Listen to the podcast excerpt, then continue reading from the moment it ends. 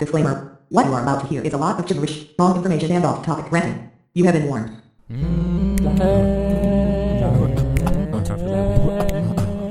Leo DiCaprio should play the villain. Michael B. Jordan should be Mr. Star. Her Jake Gyllenhaal the smoke station. We about to talk about motion pictures. Leo DiCaprio should play the villain.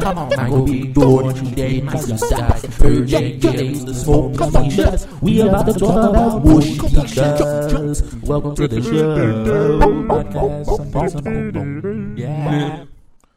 your favorite actor, my favorite actor, Our favorite actor. All right, the audio sounding all right right now. All right. Um, Chiggy chiggy. Check.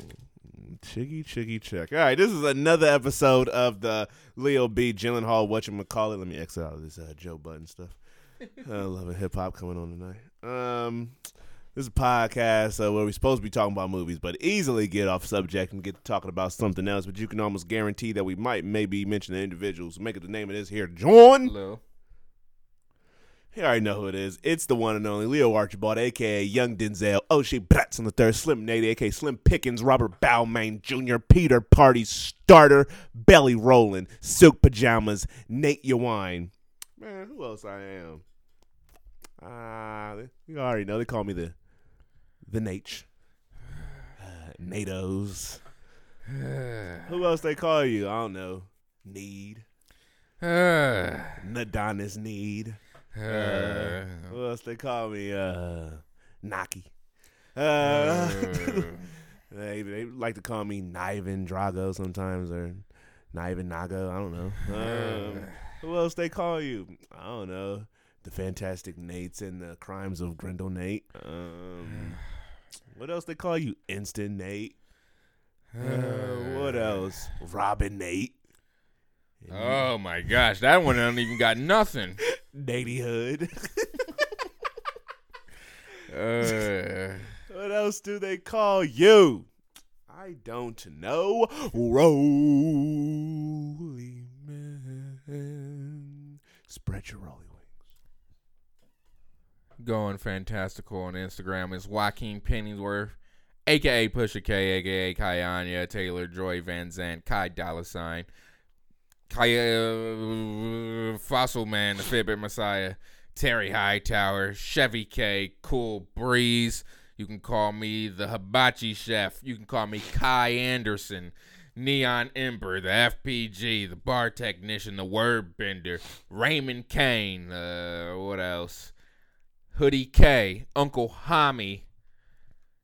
Lady. Wow, would you be my Sweet love for a lifetime. I'll be there when you need me. Just call and receive me. Paycheck. Like a letter.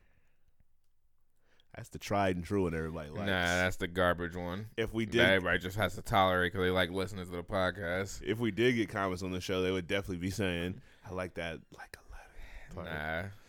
All right, you see any new movies since the last episode? I did. First movie I saw was Creed 2. Let's talk about it. Um, first thing I need to talk about is the scene where he's in the desert. Not because he's shirtless, like the reason why you want to talk about it. Here we go. Well, because on the they showed the side of him running, it looked like he was running at the speed of a light. Yeah. Where then there was an argument. They speed that up or not? No. I was like, they ain't speed that up. That's him legit running fast. But the way he was running, I'm like, that's the fastest run I've ever seen in a movie. Yeah, And, I, and I've seen Justice League with Flash in it. Man, Adonis Creed is not only the best boxer of all time. fastest man yeah, alive. he, he, the he greatest was running track so runner. hard. Then what movie did I watch recently when they were running very fast?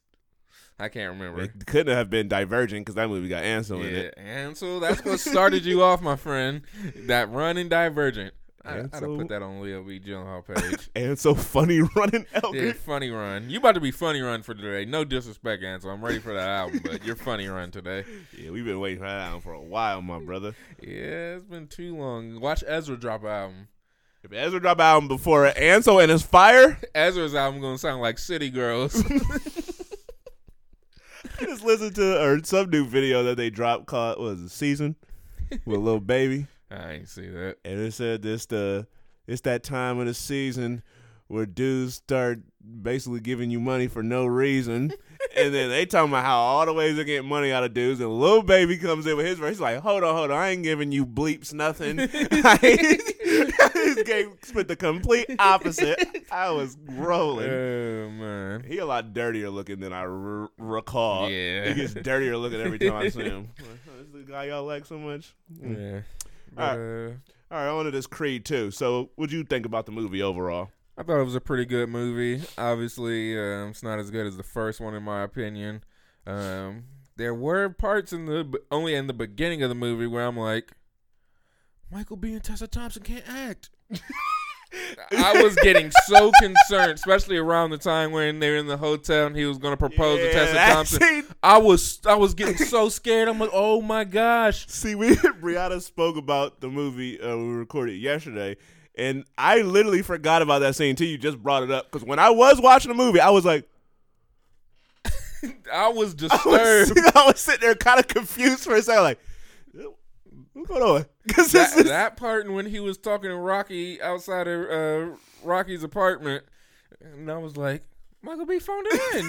he really didn't care about this one. He used all his energy in in uh, Black Panther, and he came in here and just threw it away. And I don't know what's up with Tessa Thompson. She must got arrogant after her movie run because they are not trying.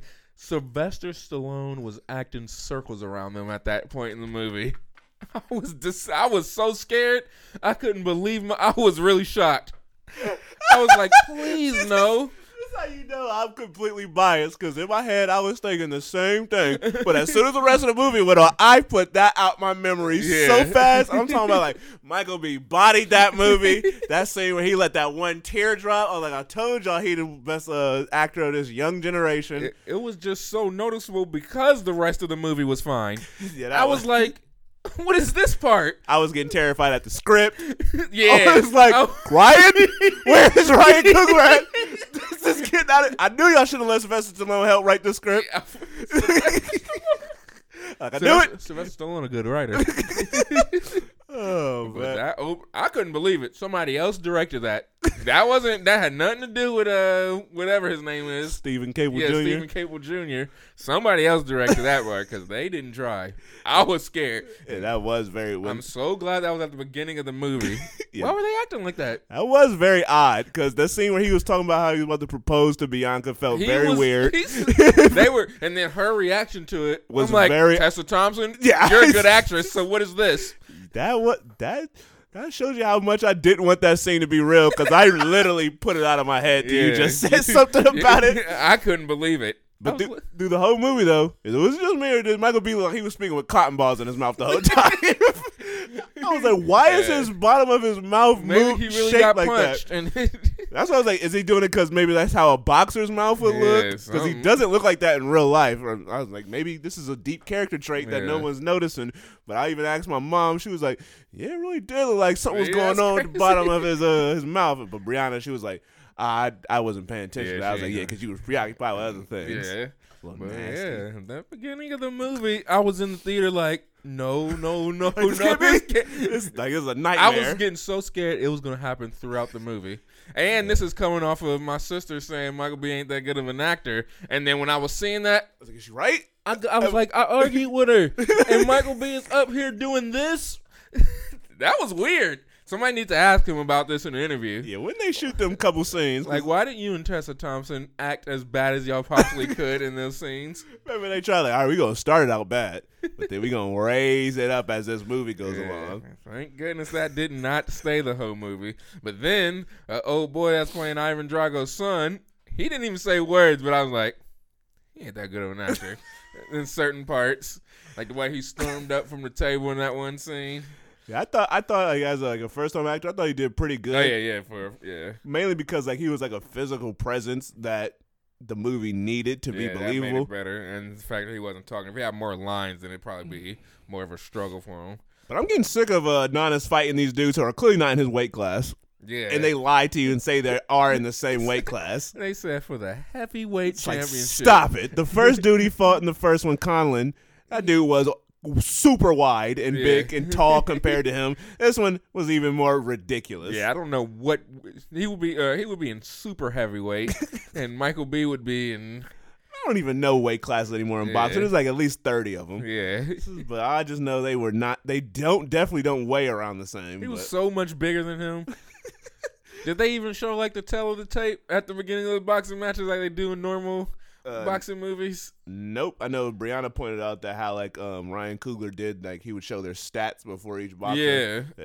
Uh, uh, uh, what's his name? Steven Caple Jr. didn't do that with this one. Nah, he's like, I don't need that. Cause, Yeah, 'cause if I show this, then y'all see how much the difference in reach, height, and weight is. But then it just like it didn't make sense for him to do it in this one because there was only a select few boxers in this one, and we knew most of them. Yeah. Like the dude he fought at the beginning, he fought in the first Creed, and then um, we already know who Adonis is, and then we they told uh, Viktor Drago's stats, and it and this movie seemed like had like a darker tone and feel than the first Creed did, Yeah. so that would have felt a little more comical or not comical, but um, just would have felt out of place if they would have would have added that little part in there. And you got to do stuff to make it seem different, like make people know that a different director directed this movie. So Yeah. I thought that was good.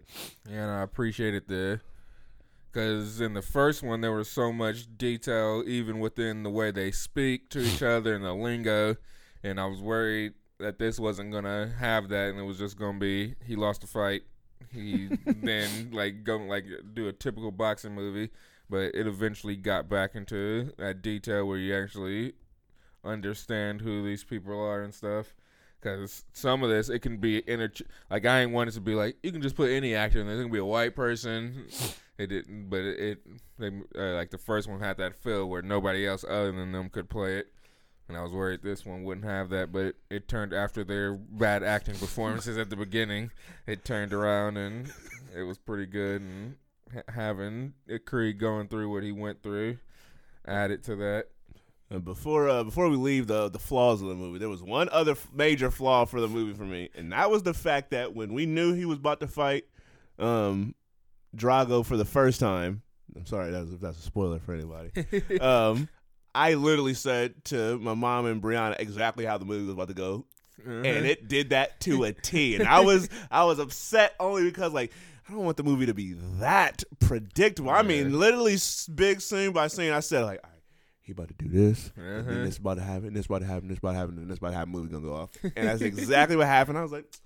So that's the only that's that that's the only major flaw I had with the movie, just because it's sheer predictability. Yeah. And like I get that it's predictable from like boxing movies. Boxing movies usually go in a certain like way. It has to be like inspirational. They have to have like the montage scene, especially like the Rocky movies. They have to. He has to go through like some tri- trials and tribulations. The fight has to literally last all twelve rounds or whatever it is. Has to go down to the wire who wins, and he, we all know he's not gonna win or not. He's not gonna lose this one because he already lost the last fight in the first one, and he lost the first time to this guy. So we know how this is going to go. So I don't have a problem with that flaw or that predictability, but the sheer structure of the story outside of that, that's the the problem that I had with it. Yeah. But it was they they changed like they didn't give you the the predictableness that you would think as soon as you saw the trailer, but it, Yeah. then it, it was predictable once you seen the because the trailer you would you would think one thing. yeah. But once you see the once you see the trailer, you see the first half of the movie, then you immediately know it's going to happen. Oh, like, oh, that scene didn't happen yet. All right, so that's going to come up. This is going to happen, and then but um, so to start the movie out, you immediately can tell the different director styles when it comes to the boxing scenes because the way um Steven Caple Jr. directs it, his was a lot more um it still had that epicness to it like it still overreacted how boxing scene or actual boxing matches go where punches being thrown left and right and really no defense but the sheer sound of the punches sounded completely different than the way Ryan Coogler did it. When Ryan Coogler did it, them punches sounded loud Yeah. and like over the top and epic, so it brought more an epic feel to the match. And here, the punches volumes was scaled down and sounded more realistic. So I thought that was um, pretty cool for him to differentiate his style, so just to separate himself even more. Yeah. Um, I got a one question. There, uh, why were Adonis and Bianca staying in that same apartment? from the the first Creed. Still, all these years later, I I, have a- no clue. I was very concerned about that. Like, you pulling in these checks. How are y'all still in her same apartment from all them years Yeah. ago? And I was wondering why they went from calling him Adonis, which is his name, to Donnie, Mm-hmm. which is his nickname, which is understandable, to D. His name starts with A. you don't you don't give, somebody the letter from off their nickname. Yeah, Bianca definitely called him. I think in both movies she called him D and Donnie. This is- one it was just more noticeable because other people were calling him D. Oh yeah, they rarely said Adonis. So if you just That's if you're too just friends, like natural friends with somebody, but not like in they live every day, D is not what you would get from Adonis. that, what up, A A D? I would literally be calling that. I would have called him Addy. You would have called him Daddy. no, you would have called him Zaddy, but that's No. that's just that's just any dude that you like. Uh, anyways, I thought you said anywho. Franklin, Turtle, Shell, Taco, Mexican. Antonio Banderas. This show was very a lot more. This show was a lot more offensive about 50 episodes ago. Yeah, we ain't did that in a long time. that basically covers all the scales. You got the Mexicans because they eat tacos. Uh-huh. Antonio Banderas. Is Antonio Banderas Mexican? I'm not 100% sure. I said something real offensive about Mexicans and Hispanics this weekend. and I wasn't even trying to be offensive. Uh, Um, all right, back into this. Uh, what else we got? Um, let's see. Oh yeah, also with the boxing uh scenes, this uh, this time around there was like first person point of view scenes, unlike the last Oh, yeah. time. The la- or Ryan Coogler did like one shot scenes, which um uh this director didn't do, but that is something that he went headed at it. Uh, what else we got? Ivan Drago. That dude is just a sore loser, Yeah. bitter. his his ex wife is crazy. Yeah, she very She left him just because he lost a fight. hmm but, I, but I like how I like the development of his character though. Even though it's oddly to say, even though I think his character was developed a lot and done well, I didn't think he was in this movie that much.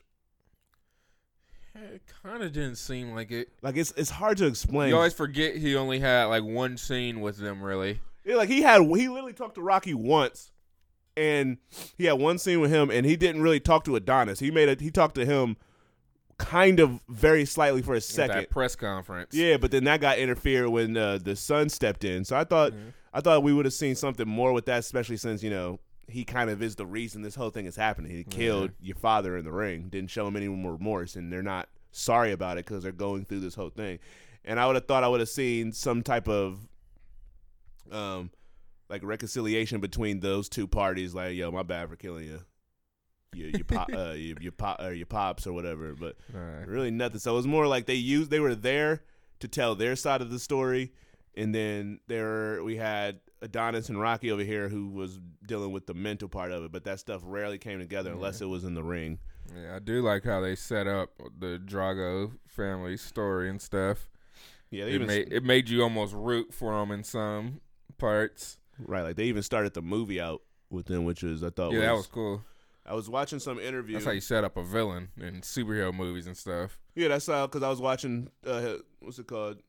Uh, Caple did some interview with this guy that I watch on on YouTube who does movie reviews and stuff, and he said he was inspired by The Dark Knight and how that movie opened with Joker and his goons robbing that one whatever Yeah. place, and that really lets you know that they're taking that villain seriously. And then you watch the rest of the movie, and you can see like, okay, it makes sense that they basically wanted to show you that the villain is almost as important as Batman was, if not more. So they tried to he tried to do the same thing with the Dragos Yeah. and show how his life after that loss really took a downward turn. hmm So I thought that was pretty dope. Um, what else do we have?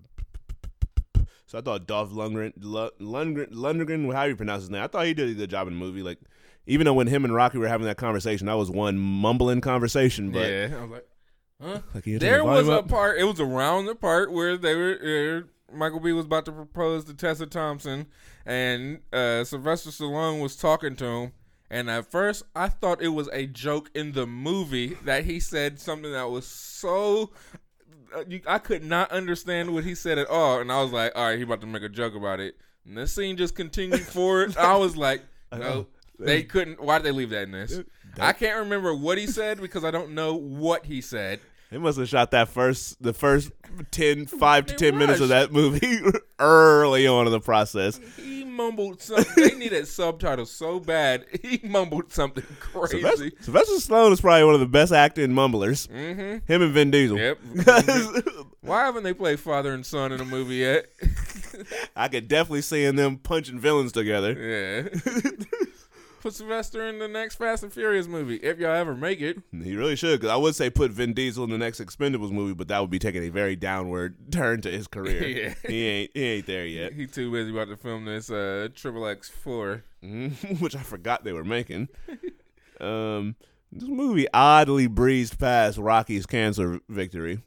Yeah, they don't care. We're on to the next one. that was I was very weirded out by that. Like y'all mentioned it in passing one time, but there was never an official statement that he beat cancer or that he still has it. I'm assuming he beat it, but y'all made that such a big deal in the first one. I would have thought maybe at the beginning of the movie get some sort of blunt resolution to that big situation in his life. They're gonna give Rocky a different problem in each movie. I guess. First movie, cancer. Second movie, I don't talk to my son.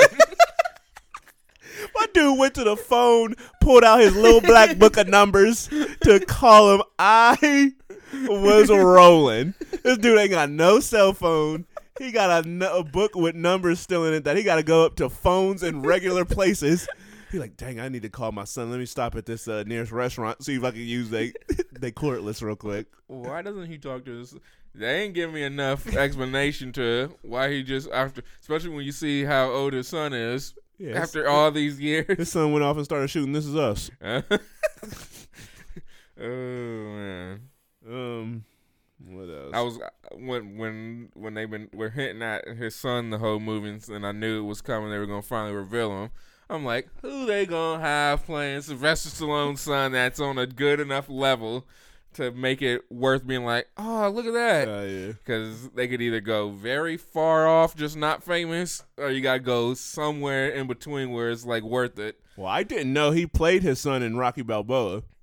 He did. Yeah, that shows you how much I remember that movie, and that shows you how much he was a nobody back then. Oh, so, so the fact I that guess that's pretty cool then. yeah, the fact that he came back and did this really quick scene to carry over and keep the continu- continuity, I thought that was pretty. Granted, cool. most Creed fans probably haven't seen Rocky yeah, Balboa.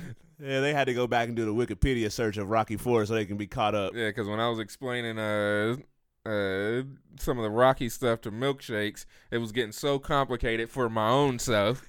like, Well, you really, I really don't know some of this. I only know because I used to watch as a kid. I used to watch those movies when they would be they would be marathons. One, two, three, four. I never cared about Rocky Five. Yeah. that one was trash. but, but one, two, three, four, I used to watch back to back all the time. Yeah, but I was trying to explain, I'm like, there's kind of several of these, and they start blurring together when, like, when you start thinking about it. Like, eventually, I think Hulk Hogan. Yeah, Hulk Hogan was in, I believe, the third one because that's when Rocky did that little. He was super popular then, so he did that little wrestling match. Mm-hmm. Like, then Mr. T is there somewhere? And Mhm. then- Rocky yeah. three. you gotta explain all that stuff. But yeah, Um, what else do we have? I thought, um, yeah, I thought Steven Caple Jr. I thought he did a great job as like to follow up Yep, he- Steven or Ryan Coogler. he's good. So um, if Ryan Coogler don't want to do Black Panther three, I got somebody who Yeah, they can it. just keep following behind whatever next movie Ryan Coogler does. If you don't want to do the next one, And shout out to Sylvester Stallone because he said, as originally, if anybody remembers, he was supposed to direct this, Mm, then- right and direct. and then he ended up passing it down. And he said the reason he didn't direct it was because he knew that this movie is like catered to like younger viewers as well. He thought that he wouldn't be the best person See? to continue on that trend that Ryan Coogler started. so him and Michael B had to go find a guy who they thought would be put it in See, capable hands. I like that they did that. People underestimate Sylvester Stallone as a filmmaker just because Mhm. Expendables. And the way he looks. Yeah, And and, sounds. sounds. but he can Other act. that, he's smart. Uh-huh, he got an Academy Award nomination. I think so. in Writing. Well, he was nominated for Rocky back in like Oh, the first one. I don't know if he won or I don't think so, but And he knows black people a little bit. yeah, he know Terry Crews. He knows he knows how to write some black stuff. He tried his best, you can tell, in this movie. Yeah, that was funny. That's why I was like, was that him? Because I know it's, uh, what's it called? The director also helped yeah, write also this helped movie. right. I'm like, so which one is Rocky and which one is you? yeah. 'Cause I'm- Sylvester Stallone. like, let me take my time. Because that really terrified me when I saw Sylvester Stallone was writing the script. I was like, oh, none of that black slang is going to be in here. Yeah. All right, well. He probably wrote the script and then said, "Put some of that black slang in it for me." Let me, let me test that out. Put some black. he wrote all his edits in black. Yeah. All right, you put yours in red pen. I would put all mine in. Now I want you to write it white on white paper, Yeah. so I can go over and X the whole thing out and put it in black. Um, Uh, the whole and like as I said before, Creed, that movie from start to finish got me like rooting for Adonis and getting me all amped and pumped for the big fight, and afterwards makes me want to box. This movie did the same thing, but like on a lighter scale. So the build up to the final fight was like it was there, but it wasn't as great as I thought the, f- the what it was in the first one. I think this movie did everything great. But not as well as the first one, which is understandable because the first one was one of my favorite movies of all time. yeah, but it's the first time seeing them characters and stuff, so Yeah. that adds to it. But this uh, another reason why I was explaining before um, on the Share the Door podcast, uh, why Michael B to me is like, I mean, I'm biased, but if I wasn't biased, it still should be known that he's like one of the greatest actors of this young generation, if not the best one. Because not only can he act, even though as this movie showed, he can have his moments. Yeah, damn it. I wasn't aware. That's why I was so startled. I- dang, that's that's like when you see seen Kobe in his last season, his knees is going out. You're like, this ain't Kobe. "Man, this ain't the same dude I know. That's but then, then he comes back to form yep, and shows sixty you. points. But um, but not only is he a great actor, he showed He- in- he's a very likable actor that you want to root for. Because anybody can play that character. A black guy can play that character, not a white guy. But nobody can like make you like like this is just a likable person. This is a people's person. He can just bring that likability factor. To he usually does that to all his characters. On top of acting very well, so that makes you want to root for him. Also, and also give him his credit. So that's why Michael B is one of the goats. And uh, yeah, that scene where they found out uh, uh, a very important scene where they found out about their child, and he was just looking at the the results. And then once he knew that Yeah, things yeah, weren't yeah. going well, he let that tear just shed down, his, uh, stream down his eye, and then he had to do that like wipe it away. I was like, "Yep, that's the Michael B. I know. That's Yep. that acting Michael B." And then Tessa Thompson was like, "I ain't gonna let you one up me." Uh-huh. Then she answered, We right got we got some stuff to make up for after what we did. Yeah, then they started they started getting in their bag, but yeah, um, but yeah, I thought the movie was great. It's definitely one of my favorites of the year. It's hard to pinpoint where it's at because I know it's not ahead of a certain movie. Ain't nothing moving a certain movie that's at the tippy top, but where it falls after that, it might shuffle here until we do the the top movies uh, that we got for the year. But Yep. it's still a great movie, and if they decide that they want to make a third one, uh, even though I'm not saying they should Yeah. but I can definitely see them doing, it, especially with the money it's making. Yep. A third one would work. This is one where I'm not as afraid of there being a third one like I would with some other movies. Would Rocky be in this one, or would they put him in there and kill him off? They have to wrap up somebody's story. Yeah, they got kill him. I can off. see them making Drago with the old boy. His comeback. Now they should. They're gonna move it ahead all the way to the future where his daughter is grown up and she's gonna be a UFC fighter. that would be so. That would be so futuristic. Creed three, mixed martial arts, something something. Uh, But yeah, this is definitely a great movie. So looking forward to see where we put that on our year end list. yep. Um, all right, you see anything else? I also saw or I watched Crazy Rich Asians. So how whack did you think that movie was? I was like I was like, I like something just to have on. It wasn't nothing where I'm like, this sucks. I don't want to watch this. But ain't nothing I want to watch again. And it's not necessarily that wasn't definitely wasn't made for me. Um, You was on pins and needles when you saw that uh, mid credit teaser for the next one. that was I don't like mid credit teasers like that. That's a. but then uh, not that like not trying to be stereotypical. When I tell you I didn't know who was who in some scenes, the, to the point where I'm like, I don't really care. Awkwafina looks like Awkwafina, so I'm not gonna her Awkwafina sounds. Yeah, it sounds. You could be asleep and hear her Yeah, voice like, all right, that's that's Awkwafina. Awkwafina talking. I knew who the lead lady was. I knew who the man was. Everybody else don't know who y'all were. I knew who Ken Jeong Ken Jeong was. The rest of y'all, boy oh boy. That's a movie you can't fall asleep on Yeah. because people will blend together. Yeah, I definitely walked out of the room to get some uh, snacks. I watched it on Thanksgiving. Wait, didn't I watch it on Thanksgiving? Yeah, it was on Thanksgiving, so I was eating and stuff, and then coming back, and like, I don't know what's happening. Nor do I care. yeah, that ain't nothing. Where I'm like, what happened? Like, hey, All re- run that back. Yeah, rewind that, please. or hey, pause that. Yeah, so yep, saw Crazy Rich Asians. It was all right. It wasn't terrible or nothing. Yeah. Um, just not not necessarily made for me.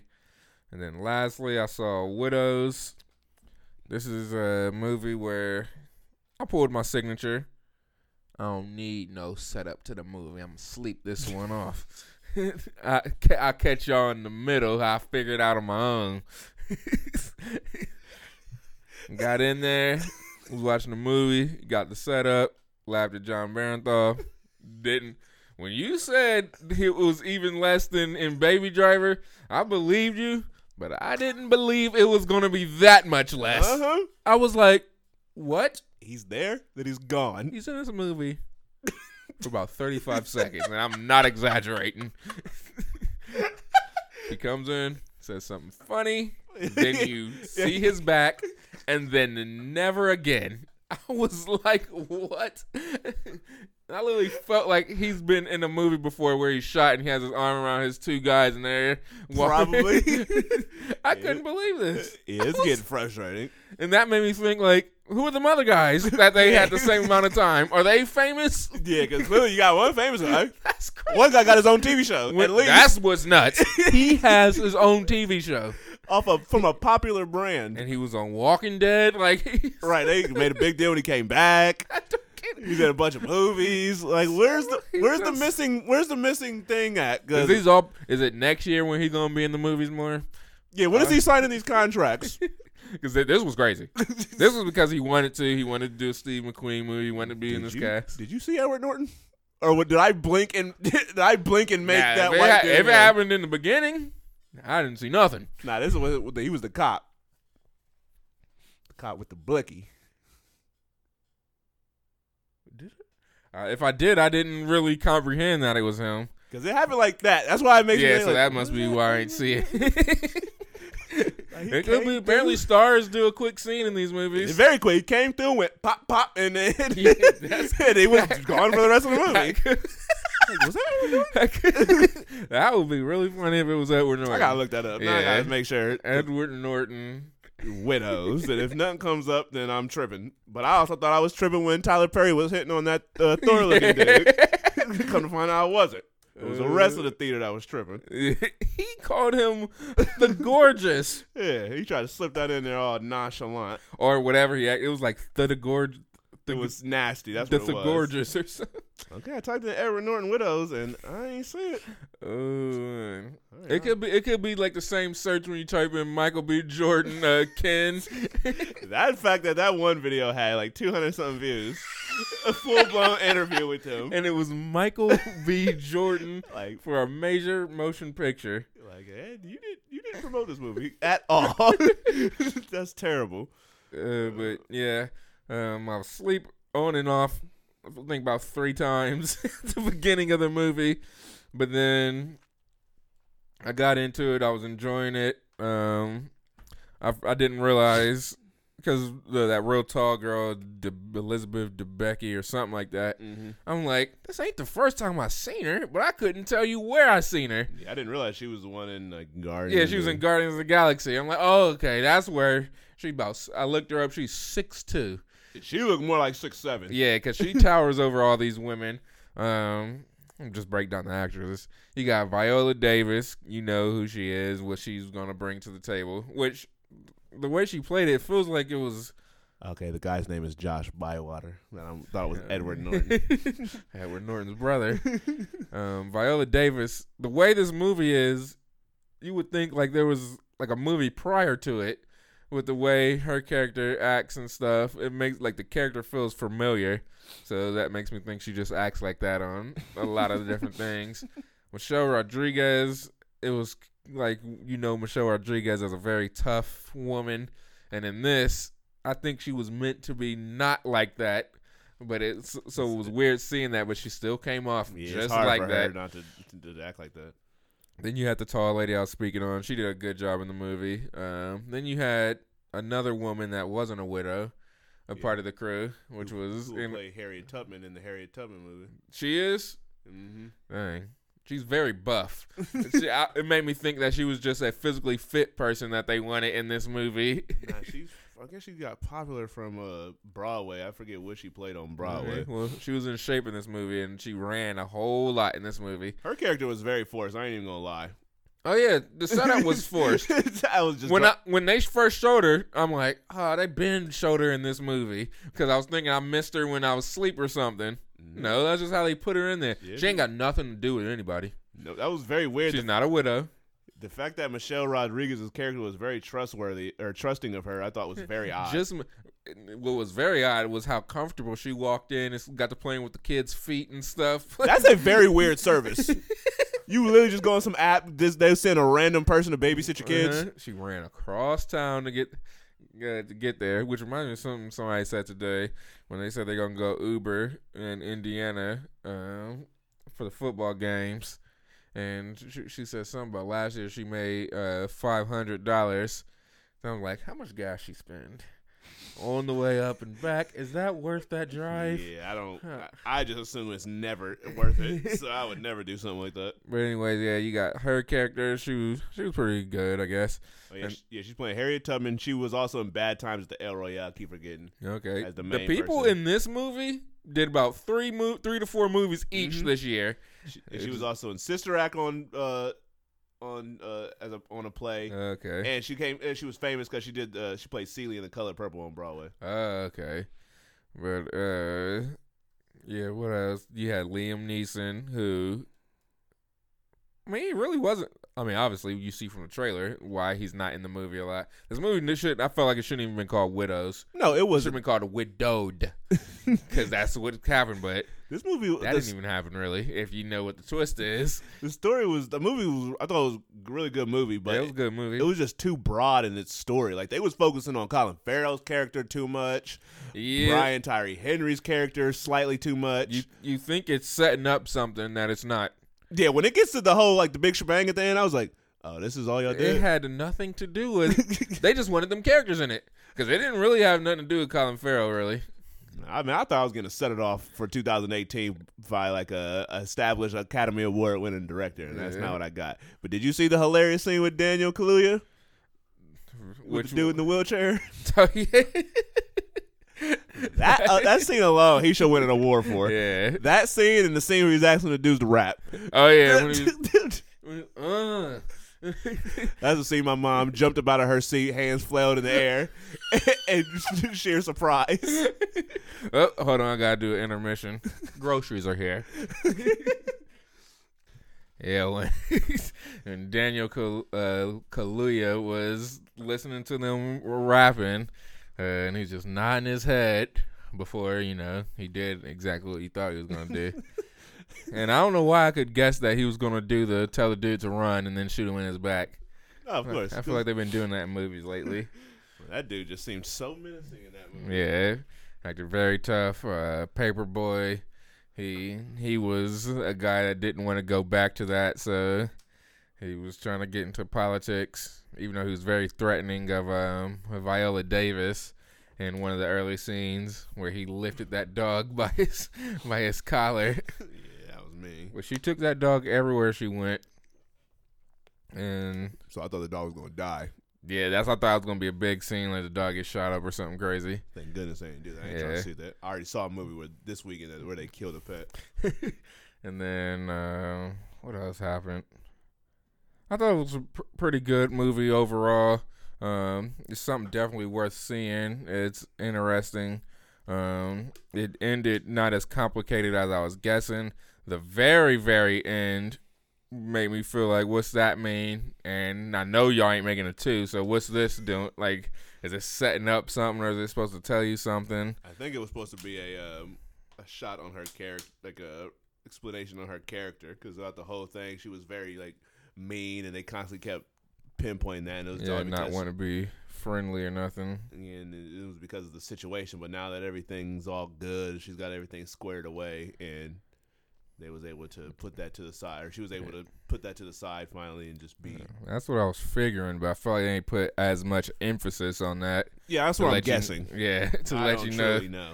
Because if it's not that, then that's just a very weird scene. He just he just wanted to leave us guessing. Um, Steve McQueen. and then should I spoil the twist? I really don't care. Because um, what happened? Oh, when they reveal that Liam Neeson is still alive. For some reason, it looked like Liam Neeson was CGI'd or something. Like he wasn't actually even there because the way he was sitting. Jon Bernthal should have been CGI. Yeah, it might as well. They might as well have just had her act like with nothing there, and just do the scene- reactions. That scene was so funny. Just to, to see him not be in the movie anymore was Yeah, so that that was a setup of somebody who's going to be in the movie for a lot longer. Went, boop, boop, boop. Yeah, and then he stopped laughing as soon as she mentioned uh, him, uh, her not liking when he hits her. he was like, "Yo, cover that up because it's making me feel bad." She's like, "I feel bad when you did it to me." And then that smile got off of his face. Like we was having a good moment. You just ruined it by bringing up yo my transgressions. Yeah, I know they were used to set up what happens to these women in the future, but his like it, that just seemed like they were setting up something more. And what a, I can't even what was it about? Dang, I forget what the other thing was. Oh yeah, their son. That whole scene. Yeah, that just felt like an extra. Just they try to give their relationship a lot of depth. You just thought they was a happy a happy couple, but they tried to give it a little too much depth. I guess. Like, cause all in all, like you know, if your husband died, Yeah. you're gonna be you're gonna feel a certain way because your husband died. I don't need all this like backstory, all this extra like sentimental backstory to give them like they made her life terrible. like oh they weren't that happy after all. Oh, their kid died in a, a racist incident. Like y'all could have just we Yeah, could have just crazy. Could have went with widows like they widows. Him go and give him that motive. Brian Tyree Henry came and uh threatened her. Yeah, pay. How about you know we pay attention to the other widows too. Besides the one who was just basically living with the man, getting money from him, had no other way to support herself until now she has to figure it out after she dies. We don't even know nothing about uh Michelle Rodriguez's dude, besides the fact that you know he was lying to her about the money. Yeah, and she she just wanted her store back open. That's Yeah, she really did a. I wouldn't. She did a lot to just. Yeah, we, And the way uh, I I felt like the job wasn't finished when. yeah, we can really delve into the whole like. the- for one, the crime was very small. For and they basically tried to build a whole movie around it. For two. If we spoil it, spoiler alert, they got away scot free, and it was a little too simple. And felt like Viola did a mu- most most of the heavy lifting in this. Basically, I, I don't know. she's the one who finished it up. She did the hardest part. Yeah, she let that thing ring. So Yep. I don't know. I just made that up. I don't. I honestly don't even remember what happened to that. yeah, scene. she she did the she did the final shot. Yeah. Okay. Uh, what's her name? Didn't she didn't really do anything because she got shot so fast. And she the- did all the stuff beforehand. Yeah. Getting the, getting the whip, getting the guns. Yeah. but when it got to the moment to be the first Yeah. one, and then she had to go to the hospital, and they didn't want to just go to the hospital by herself, so Michelle Rodriguez hopped out. And yeah, and then one of the girls was useless because she was supposed to be the getaway driver.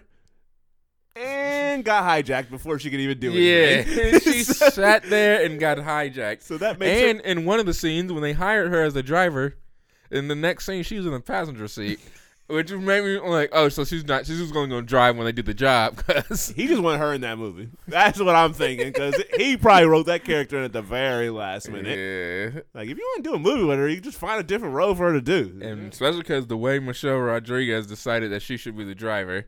Can you drive? Anybody could have been that. Somebody more trustworthy could have been that, but whatever. They could have the, hired a legit driver. but the movie's still good. yeah, that, that was a good movie for all them faults. Two movies where there's a lot of stuff that said was wrong.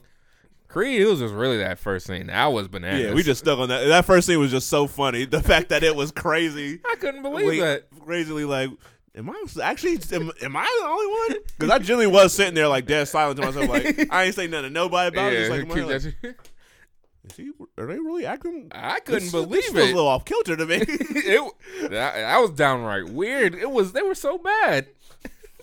Cause I, I was like, all right, maybe Michael B's just doing something with this. But when Tessa Thompson returned the Like- returned the ball over the net just as bad, oh, they playing a they playing a gag on us. She had no emotion. Her Are you re- serious, D? That was weird. Why was she acting like that?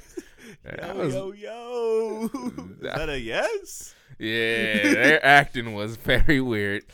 They had to uh, get that out. They had to get that bad stench off them so they can body the rest of the movie. But yeah, that's that's the movies I saw. All right, I saw. Of course, I saw Creed two. Then I saw The Grinch at the movies. You're a mean one. I thought I. I thought I wanted to see this movie. and, then, and then as I watched it, I just wanted to watch it less and less. Yeah, you, you I- just watched the Jim Carrey one. Because I've made so many jokes beforehand how about all the Grinch stories are the same, and I'm not watching anything new. And this one really proved it. Like this movie really added nothing, and I think that's what made me. And I didn't dislike the movie, but it just literally it. I didn't have to see it because it didn't add anything for me. Benedict Cumberbatch did a good job as a Grinch, but he this Grinch was so unmenacing, and that's what made me also mad. Like this Grinch wasn't that mean. He kind of he was very kind. He really he was nice to his dog, even though like he would be mean to him sometimes. But he was nice to him. He was nice to like this random animal. He just wasn't that mean, and I think that was making me mad. Uh, they just wanted him to be grumpy. He, he was just, he was just kind of grumpy, but he also like he was you know just a normal person. He had his reasons for why he didn't like it. It didn't seem very weird. He just didn't like Halloween, but he wasn't that bad about it. And everything they did, like from the stealing or the ruining of Christmas, from the uh, finally actually liking Christmas, all those moments happened so fast, and I was just like, oh, we just not gonna dwell on this at all. All right. That's crazy. So I was and I fell asleep on it. So uh, As he got to. and I wasn't mad about it. And then last but not least, I saw Can You Ever Forgive Me with Melissa McCarthy and Richard E. Grant. This movie is a nerd thriller or a nerd heist thriller because the fact that this was a crime, her writing letter or her, her forging letters for uh, from famous authors, pretending that they it was them who wrote it and selling it to like bookseller or bookstores and For stuff. one, I forgot all about this movie and the fact that it's out. Yeah, I only, I only like really wanted. To, well, there's a lot of like indie movies that I want to see just because I know they'll be like relevant around award season. They've been saying how good of a job she did in this movie. I'm like, oh, let me see this movie, and she really did do a good job. She didn't like play. She played her like kind of herself, but a more serious version of herself, so it wasn't too off brand. But it shows just how like she is actually a great actress when she does when she has good movies. Yeah. Because Spy was a great movie. She did a great job in that. Bridesmaid was a great movie. She did a great job in that. And those were her just. Bridesmaids was her just being comical. What about Tammy? those was one of the worst movies. That's when that's when she started making very bad choices. That's why I always say her and her husband shouldn't work together. but Yeah, they need to get divorced. even though Life of the Party was funny, um, but yeah, so she was she was kind of on brand but more serious. But she did a great job in this. Richard E. Grant did a great job in this. So performance wise, I thought it was good, and their performances made which should seem like it should be a boring movie where oh the FBI is coming after me because I'm forging letters from authors. That sounds like it should be boring, but it actually was better than I. It, the story, the like the entertainment part of the story was better than I expected it to be, and I think it had a lot to do with the performances of the main cast and the guy, the Latino gay fella from Thirteen Reasons Why, is Mhm. also in this movie. Is he a Latino gay fella in this? Yes, he is. Huh. And I'm like, my dude is getting typecasted as gay people, which is unfair to the actual gay people in the world who Yeah. take these acting jobs. He ain't gay. So the fact Okay. that he keeps getting these gay acting jobs, That's crazy. give it to these good gay actors. Man, let them get some roles. Like the other dude on 13 Reasons Why. yeah, let him do that role. Man, stop being mean. That's just like uh these white people playing all these uh foreign people, Yeah. gods of Egypt, That's crazy. and whatever. had Gerard Butler playing an Egyptian. in that other movie where uh Christian Bale was playing Moses. so Oh, on, let's chill out, y'all. And yeah, that's what I saw. All right, uh, before we move on to what we got going on for this episode, you got any games for us? Dang, why didn't I? I was trying to cue up this little theme song. First of all, I gotta look over my shoulder to see what game this was, which is sad. Well, I need to be a little more prepared next time. All right, gotta improvise.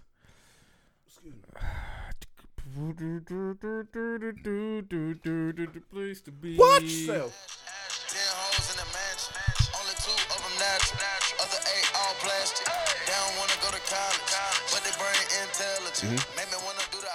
Heisman.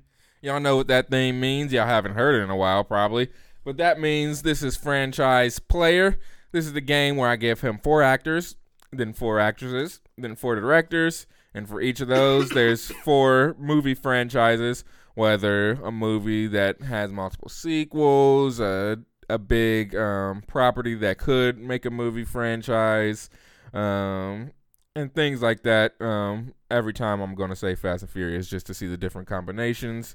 But he has to tell me which actor, then which director should go to which franchise, meaning which actor or actress should star in the movie. And then when it comes to director, who should direct it, and then he gives me a little bit of his take on what that movie would be. Your first actor, Ansel Elgort, Jaden Smith, Jaleel White, Ryan Reynolds. Your movies: Jaleel White. Pokemon, a Pokemon movie. Don't gotta be Detective Pokemon. It can be a regular Pokemon movie or whatever you choose. GI Joe, Indiana Jones, and a National Lampoon movie. It don't have to be Van Wilder. It can be whatever. It don't gotta be a vacation. It can be whatever. All right, so my actors are Jaden Ansel, Jaleel White, and Ryan Reynolds. Yes. And the movies are Pokemon, Indiana Jones. GI Joe and National Lampoon something. All right, let's get this Jaleel White out the way. Okay. I am going to put him Pokemon, Indiana Jones, National Lampoon, and what was the other one? GI Joe. Jaleel White is going to be in. Why do I keep forgetting the last movie you keep seeing? G.I. Joe, GI okay. Joe. I'm putting him in G.I. Joe. Okay. He gonna be one of the, not the Marlon Wayans character from the first one, but a lesser tier one. He gonna be one of the the G.I. Joes, but not G.I. Joe himself. All right, so he's a Joe. Now we got Ansel, Jaden, Ryan Reynolds, and we got Pokemon, Indiana Jones, and National Lampoon movie. Ansel is definitely gonna be a National Lampoon. Okay. He gonna get his first. I don't know if it was his first, honestly. He's getting Never- his funny on. I was about to lie and say his first R-rated lead flick, but nah, he gonna have he gonna play a similar character as Ryan Reynolds did. He's gonna be a ladies' man, but he gotta have some humor and he gonna be a little jerk. Okay. So that's gonna be him. Now we got Jaden Smith and Ryan Reynolds. Is Ryan Reynolds going to go back to a po- another Pokemon movie, or is he going to be Indiana Jones? Is Jaden going Pokemon? Indian? Jaden is going Pokemon, and it's because they want to do Ash finally, but they don't want to do White Ash. They want to do Black Ash. Okay. because this uh, Detective Pikachu movie, they like the little, uh, they like the character they had with the the light skinned fellow they have in that one. Is his name Justice? Yeah, Justice Smith. I think- Smith? Justin Smith? Justice Smith? Is his name Justice Smith? I think Justice is his first name, but I might have just made up Smith. It's got to be Smith because it felt like that. It felt right to me. All right, so they're gonna go. They're gonna make him play Ash. The movie's gonna bomb, and then they're gonna finally do Ash the right way, white. with Ansel. And then that leaves Ryan Reynolds playing Indiana Jones. And what are they gonna do? He's not gonna play Indiana Jones. He's gonna play his son. They're gonna com- they're gonna completely forget about the Shia LaBeouf one. It's like, all right, we tried, it failed. Now we're completely ignoring that one, bringing Indiana Jones back one more time. Who's gonna be playing his son? Ryan Reynolds. All right, we're gonna move on to this next one. We have Sofia Vergara, Okay. Michelle Rodriguez, Sarah Paulson, and Christina Milian. Yikes. The movies: Tomb Raider, That's Christian Milian. Avatar, A Dragon Tattoo Story, whatever one you choose, and Unfriended. They have two in the franchise, so that's a franchise in my opinion now. Here we got Unfriended, Girl with the Dragon or uh, Dragon Tattoo story movies. We got what are the other two? Avatar and Tomb Raider. We got Christina Milian, Sarah Paulson, Michelle, Rodriguez, and Sofia Vergara. All right, let's get this Sofia Vergara out the way with. Not Tomb Raider. Tomb Raider. This girl with the dragon tattoo. Avatar. Unfriended. I'm gonna put her in Avatar just so I can. im- Okay. I want to imagine what an Avatar with her accent and voice would sound like. I want to see what um, James Cameron can do with that. Okay. Sarah Paulson, definitely girl with the dragon Yeah. tattoo. I can just see her. If they even, I don't even. She don't even got to be a leave, Reeve or whatever her the character's name is. She can play the villain to her in that movie. Bless you. Um, then we got Christina Milian and Michelle Rodriguez. Michelle Rodriguez is definitely Tomb Raider Okay. and she's not going to be uh, Lara Croft because we're going to continue on with the bomb that was. Uh, Tomb Raider with Alicia Vikander. yeah, they're going to be. It's going to be a buddy movie. So on on one of her expeditions, she gonna meet up with Michelle A Rodriguez. dark version of Dora the Explorer. she gonna meet up with her, and they gonna you know tag team it together. And then that leaves Christina Milian unfriend it because I know her paycheck can't be that big when it comes to movies. I feel like I can see a type of cast where you get a Christina or Yeah, a Trey Songz or She- somebody in she's there. She's got the fall off appeal that Blumhouse probably would revel in because they ain't got to pay her that much and still have a hit like we movie. paid Lucy Hale once. and, We- and they, she about to come back for the dub for the check. She's like, y'all, y'all low bought me one time. I brought y'all a subpar movie with Truth or Dare, so re up.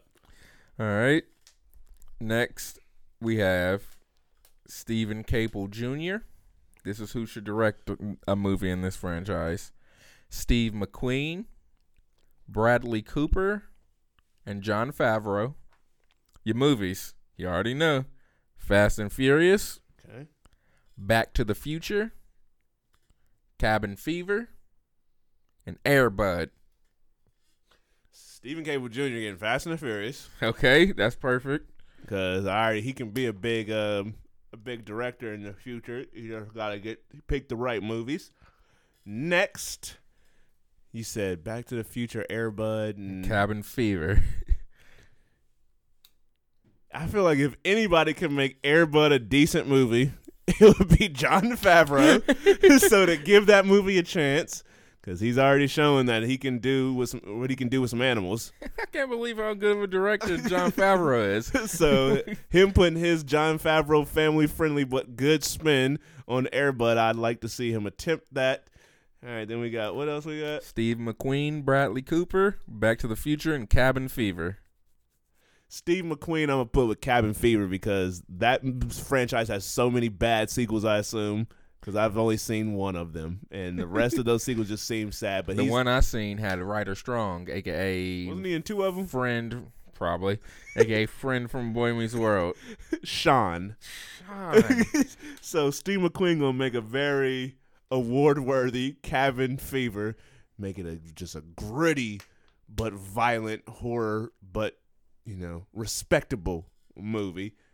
And then that leaves Bradley Cooper with Back to the Future. He's also gonna be in Back to the Future as the Doctor, whatever his name was. Doc, Doc, Doc. Nick Stuffins. I was gonna say Doc McFly. Doc, uh, to him and Marty McFly getting married in like one of the sequels that I don't know about. Doc, Not Doc. Doctor Strange. he was strange. Is his name just Doc? Maybe. I Let's don't look It know. up. I can honestly tell you, I don't think I've seen all the Back to the Futures all the way through. I surely haven't. so, but I'm letting Bradley Cooper do that. He showed with uh, Star is Born. He's a great director. So let's see what he can do with um, So is one of these type so of this joints. is a reboot. mm-hmm. All right, so no Michael J. Fox. Uh, if imagine if my Never mind, I was Ansel could play I was- Marty McFly. Yeah, he really could. I'm about to make a very childish joke that made no sense. Just as I was gonna say, imagine. Imagine if he was the cameraman. yep.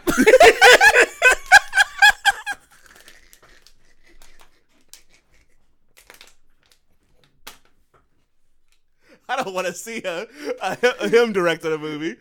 Let- You have a headache. he should, he should, they should let him direct a found footage movie. Oh, he'd be good at that. that would look like legit found footage. Like I can't see nothing that's Oh. going on.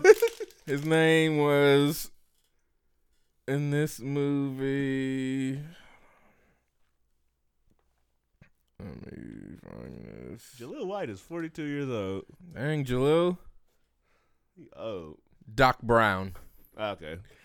That's very off. from what we was yeah. All right. So just to recap, Ansel Elgort is about to get his funny on in a new National Lampoon Straight to. DVD uh, though. and that's and typical that- new National Lampoon. yeah, and in, in this universe, that means Ansel will be back in the punishment segment. segment. All right, we have Jaden Smith taking the role of Black Ash. That just sounds racist. Ashy he gonna be- Black. yeah, he gonna be He's ashy the Ashy. Black. He's gonna be the Ashy Black in the Pokemon franchise. Um, we have Jaleel White playing. Did a- I do that? cheese. um, we have him playing a Joe in the GI Joe movie. Is he with the Rock in this? nah, the Rock is long gone from this. What about Shay Shay? He also long gone. He stayed dead. What about um Dennis Quaid or Bruce Willis? Bro, they all are gone. Who's gonna lead this movie? Who, what about the Snake Eyes? Oh, he's back. Yeah. he ain't got nothing else to do. He do these movies in his sleep. They gonna bring back uh Joseph Gordon-Levitt. Joe Kinnaman. yeah, he's a perfect GI Joe actor. And then we have Ryan Reynolds taking on the role as the son of Indiana Jones. No Shia Yeah, relation. no Shia. he's not a part of this. Then we have Sofia Vergara playing a very Latin avatar. Yeah, that's when they go to the the ethnic side of the Avatar Yeah. world. Lowriders. They go-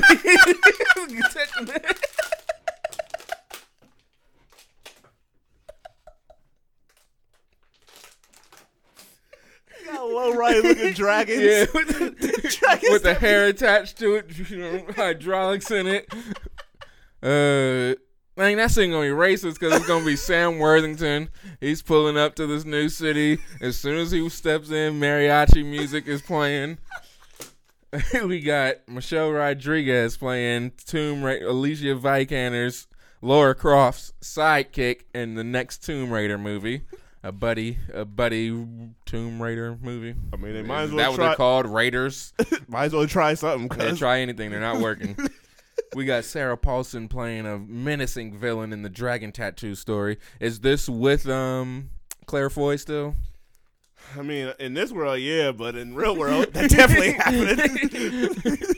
And then we have Christina Milian playing a role in an ensemble for the next Unfriended film in the franchise. yeah, it should be one of the friends on the computers who Yeah. dies first. Yeah. Bring it back to good old times when Yeah. black people were getting whacked off at the first ten minutes of the movie. Uh, not like the scene we um I just posted on the Leo B. Gyllenhaal Instagram page where um Busta Rhymes makes it all throughout Halloween. Resurrection, and not only makes it, he's the one that ends Michael Myers in this film by doing stereotypical karate sounds and kicking. Oh, he beats him in that movie.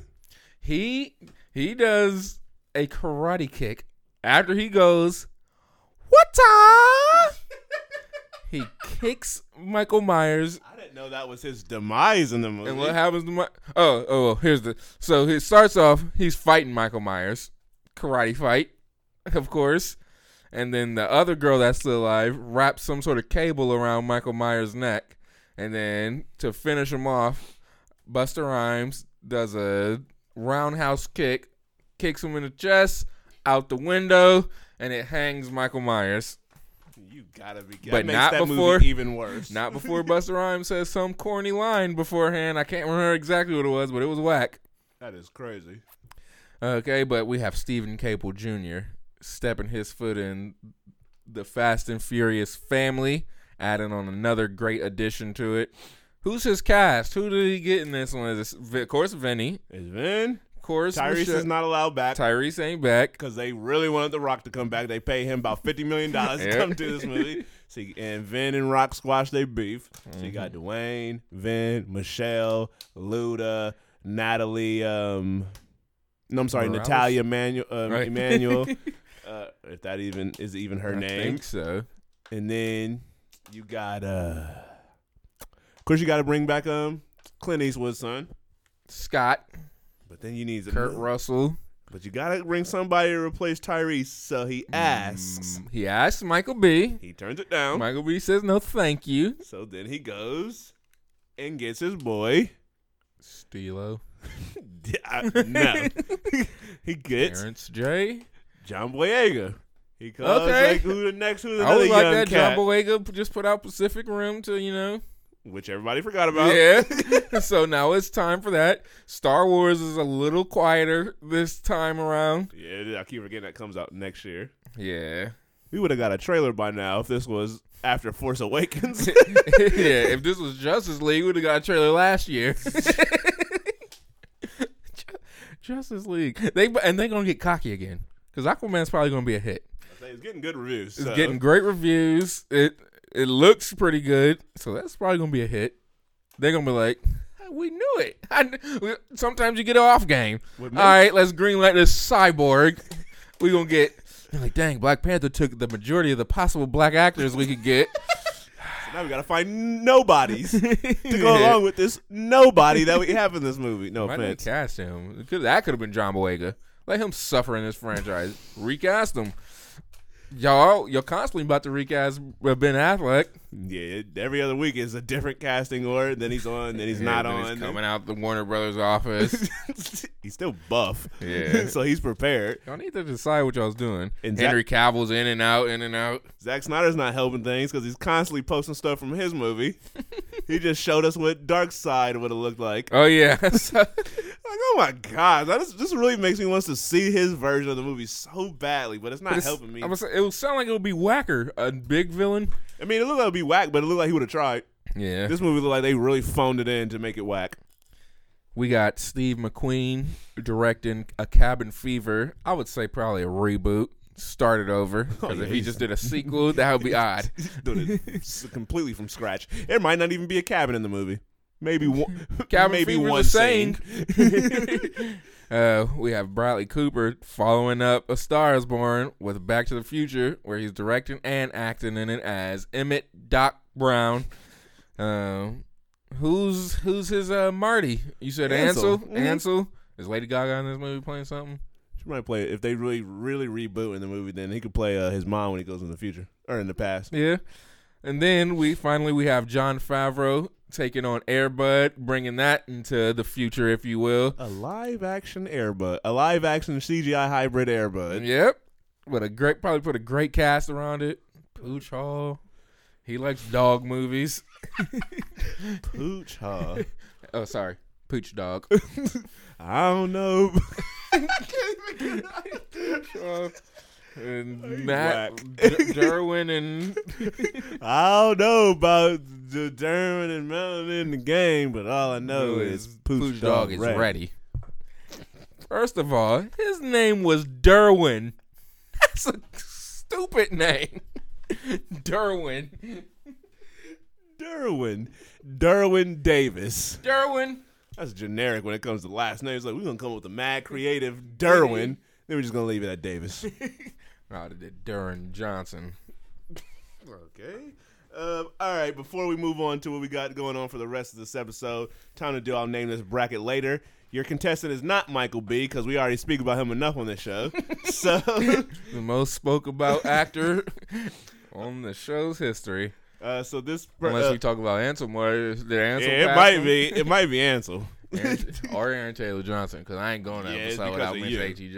It used to be Logan Lerman, but even, Logan Lerman even fell off on the fall off scale, Yeah, that's sad. That's sad. Which is um Robin Hood, a member of the Find Morgan game. Oh, I knew that movie was gonna bob, but The it- re- I've never. it's been a while since you've seen reviews that bad for a movie. yeah, I didn't think they would be that whack.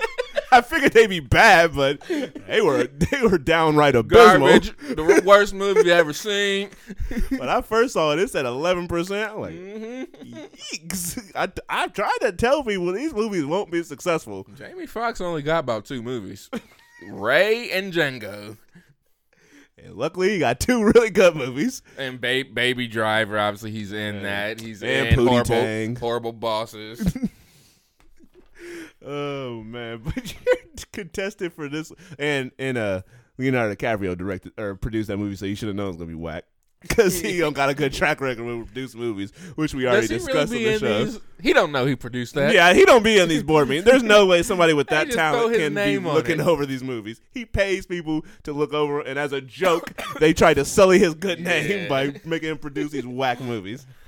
That's ridiculous. Yeah, because that's unbelievable. He Robin Hood, they thought they had something. And I, I I, looked up uh, stuff that they thought was going to be in future universes, and Robin Hood was one of them. no, stop. I can tell you no. Just listen to me. Let me see if I can find that article. Um, but your contestant for this week from the number one movie of this weekend is John C. Reilly. So we're doing his best movie. You got any any guesses off the top of your head? Step Brothers. That's what I was thinking. Let's see. His filmography travels very far back into. Yeah, he was acting in like the 60s. I mean, his first movie was '89, but you're close enough. yeah, that's close. to a young guy like me, That was back 89 in is the the 30s. All right, his first movie, skipping it. Skip, skip, skip, skip, skip, skip, skip. You ever seen Boogie Nights? mm, nah, I've seen little clips of it on regular cable TV. What about Never Been Kissed? Nah. I've seen that, but not enough to really talk about it. Yeah. Um, what about Magnolia? Nope. Perfect Storm? Nope. The Good Girl? Nope. All right, here we go. Gangs of New York or Chicago?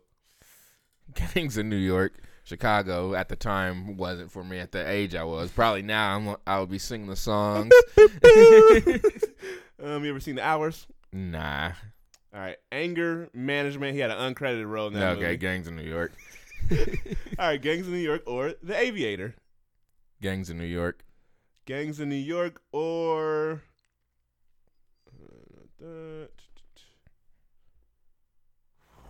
I remember this movie.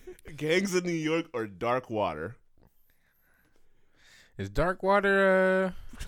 No, no, that's not what I'm thinking of. I'm not sure what this movie is. Then With Jennifer Connelly. It was a scary movie. I, that's This I was- was thinking scary movie. So I, what is this? This was when like her house kept getting like flooded, the, with the walls would be all wet. That sounds whack. this was around the time where like The Ring was popular, The Grudge. Why do I feel like I've wa- I watched this at your house? I only remember this movie because I seen this the night before we went on vacation one of them times. What, what, what? Didn't I watch one of them like M Night Shyamalan movies at your house? I know we watched uh I know we watched Dreamcatcher. and that was very whack at the time. I don't know about now. We was watching some weird movies as children. we watched weird movies that night. It was Dreamcatcher and Geely. And We Geely- watched both of them that night. Yes, and Geely didn't get finished because it was so bad. Like I want to go play with toys. I want to know. All right, let's put when Geely come out? 2003. It's somewhere around the early 2000s. But I can tell you for a fact, Gangs of New York is much better Yeah. than Dark Water. Man, we was like ten yeah, me and watching Brianna, Geely. Like, me and Brianna had this conversation because was, I was talking about my childhood, and I was like, "What movie did I say reminded me of my childhood?" And she was like, "Dang, my childhood, I'd be thinking of like The Lion King. You over here thinking about stuff like yeah, uh, Matrix. yeah, I was, I was thinking of weird movies. Uh, what movie? I can't even think of the movie, but it was very odd. All right, so um, uh, Gangs of New York or Talladega Nights: The Ballad of Ricky Bobby. uh, I don't like Talladega Nights as much as the other his other movies. But I'm still gonna go Talladega Nights just because I know what's coming. Yeah, I keep forgetting that Talladega Nights is to me one of the funniest movies I've seen. It's definitely, um, it's it's not funnier than Anchorman to me, but it's one of Will Ferrell's funniest movies. That movie, when I first seen it, I was dying. Um, all right, Talladega Nights or Walk Hard: The Dewey Cox Story. Talladega Nights, Talladega Nights or Step Brothers. Step Brothers. Step Brothers or you ever see Nine, that little animated movie? Nah, What about the Extra Man? nah, Cyrus? nah. I wanted to see it. Uh, Cedar Rapids? Nope. I saw that movie, and um, Step Brothers is definitely better than it. Um, what else we got? You ever see We Need to Talk About Kevin? Nope. Terri? Nope. Carnage? nope. I ain't seen no uh, John C. Reilly movies. All right, I I seen you- Guardians of the Galaxy. All right, here we go. Um, Step Brothers or The Dictator? Step Brothers. Uh, you ever see? Did you see Wreck Ralph? Nope, not yet. Me neither. I need to watch it before the new one comes out. Um, Step Brothers or Anchorman 2, The Legend Continues. Step Brothers. Step Brothers or Life After Beth. You see that? Nope. Step Brothers or Guardians of the Galaxy.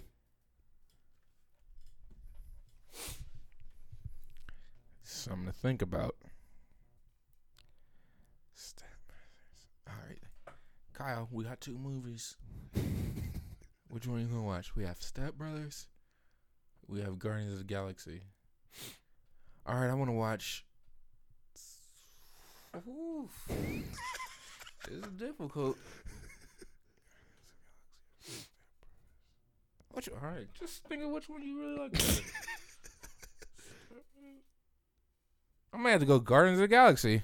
All right, Guardians of the Galaxy or oh, you ain't never seen the Lobster, right? Nah. I'm not even gonna interfere, mess up this whole thing by saying the Lobster. So good, the Guardians of the Galaxy or um, you ever see Sing? Nah. Uh, so Guardians of the Galaxy is better. Uh, Guardians, Guardians of the Galaxy or Kong Skull Island. Guardians of the Galaxy. Guardian of the Galaxy, and that brings us to the Sister Brothers. And our, if you listen to the last episode, you know for a fact Guardians of the Galaxy is way better than that. We ain't seen Ralph breaks the internet. Home versus Holmes and Watson. Watson comes out later this year, I think. So that leaves us with Guardians of the Galaxy. Let's see if that one was already used.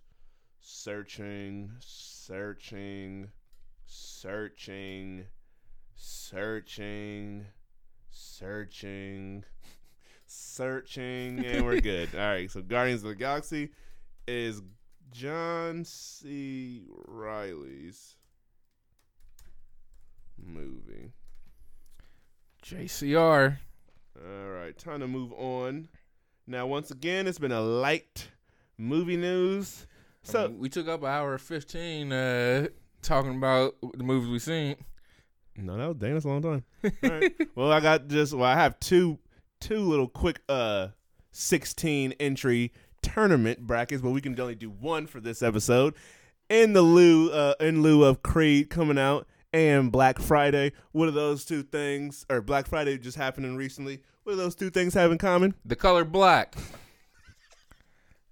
That and fighting. So, so I done created a celebrity knockout tournament. Easy smeezy. I gave you. I got 16 actors, rent or not. Well, I know how I pick these actors, but it'll come up as randomly selected, going battling head to head. Each round, I'm giving you a different combat sport, and you have to tell me which actor would win in this certain combat sport or activity. Are you It ready? sounds like It's about to be a boy fight. Yep, and then next week, because I at first when I was putting them in there, I was like, okay, let me throw some girls in here. But then I realized that once the next round happened, that said girl would be battling that said boy, and then I did not feel like getting into a uh, uh, some shady territory where I got guys and girls fighting each other. All right, so It's about to be a boy fight. man, you sound just like me on there. Um, nah. All right, so your first uh, match or your first or for the first round, your sport slash activity is a Black Friday scuffle. Okay. Who is winning a Black Friday scuffle? Your first match is Chris Hemsworth Okay. versus Bill Skarsgård.